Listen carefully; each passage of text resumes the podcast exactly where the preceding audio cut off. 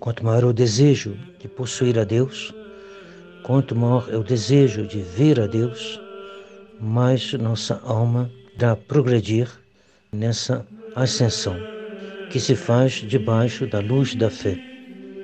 A fé é uma luz sobrenatural que nos revela muito mais do que a razão. A razão, a seu nível natural, não pode alcançar os mistérios e esplendores da vida divina que estão ao alcance da fé. Logo durante essa quaresma, devemos voltar nossos olhos para aquilo que nos comunica a vida sobrenatural, ou seja, os sacramentos e a oração. E além do sacramento e da oração, devemos acrescentar a leitura, a reflexão, a meditação. Tudo isso nos ajudará a nos mergulhar nos mistérios de Deus. Recomendamos vivamente a utilização de um bom livro. Um bom livro nos dispõe e expõe a doutrina de tal maneira que a alma, com essa luz, se encontrará melhor adaptada para receber os sacramentos, para rezar, para entender o que Deus pede de cada um de nós. Durante a quaresma, devemos também aumentar as nossas penitências. É necessário dois movimentos na vida espiritual: um, retirar o que deve ser retirado, que vem do pecado original, das feridas do pecado original, e em seguida acrescentar o que tem que ser acrescentado, que é a imitação de Cristo, que é a vida da alma, que são todos os tesouros da graça divina.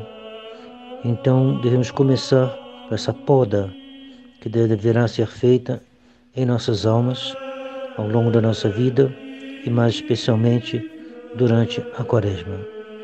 Daí esse bilhete quaresma que é recomendado por São Bento, na qual nós tiramos alguma coisa na comida, na bebida, no sono e acrescentamos uma oração mais insistente, uma oração com lágrimas de São Bento. Não que esteja nosso poder, mas que a gente pede, digamos, com maior arrependimento, com maior contrição a gente pede o perdão de Deus e a sua graça. Depois, eh, São Bento pede aos monges para escolherem um livro e a tradição acrescentou uma oração particular, que é uma pequena oração que a gente faz além do que a gente tem costume, ou então a gente toma uma decisão firme de rezar o rosário, por exemplo, ou rezar o terço para quem não está rezando. E finalmente há uma resolução geral o ideal é pegar o ponto no qual nós temos mais dificuldades. Se temos dificuldade com uma pessoa, que a gente procure estabelecer um, um laço de amizade, ou ao menos um, uma relação normal com essa pessoa. Se não for possível, ao menos que a gente reze por ela, que a gente procure falar bem dessa pessoa, tal maneira que aquilo que poderia ser um motivo de de faltar com a caridade, é, ao contrário, uma ocasião de praticar a caridade. Nós temos aí um quadro muito simples, mas tão geral quanto possível, lembrando que nos sacramentos, o maior de todos os sacramentos é a missa, é a Eucaristia, que é um sacramento e um sacrifício, e que ela deve ser a, a fonte primária do verdadeiro espírito católico de São Pio X. Então é nessa fonte que nós devemos, devemos beber, é lá que nós encontraremos Nossa Senhora ao pé da cruz, é lá que nós encontraremos a inspiração de todas as nossas orações, a inspiração principal do, do, nosso, do nosso rosário, é lá que nós nos aproximaremos da Virgem Santíssima, que mais do que ninguém se ocupou, compreendeu, e teve essa essa contemplação do mistério da missa.